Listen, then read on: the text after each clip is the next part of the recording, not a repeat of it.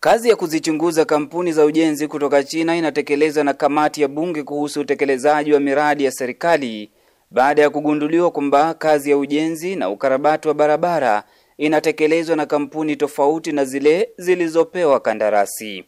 Maelezo ya awali ya wabunge ni kwamba kampuni za ujenzi kutoka China mara nyingi zinatumia jina la kampuni zinazofahamika duniani kupata kandarasi kwa njia ya ujanja kisha kutafuta kampuni nyingine na kutoa kazi hiyo, jambo wabunge wanataja kama biashara ya ulaghai ndani ya biashara halali.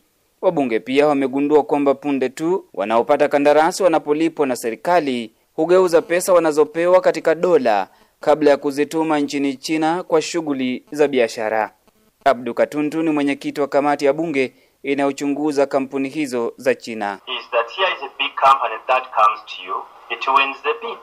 Immediately it wins the bid, things start changing. Ujanja ni kwamba wanatumia jina la kampuni kubwa inayojulikana kupata kandarasi.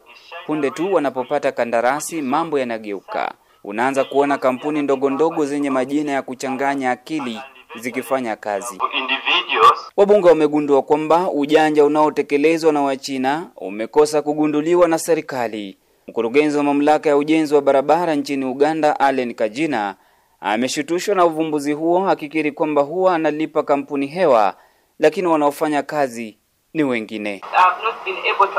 Sijawahi kugundua mambo hayo mnayosema wakati ninapolipa kampuni hizo. Sijaamini mnayosema.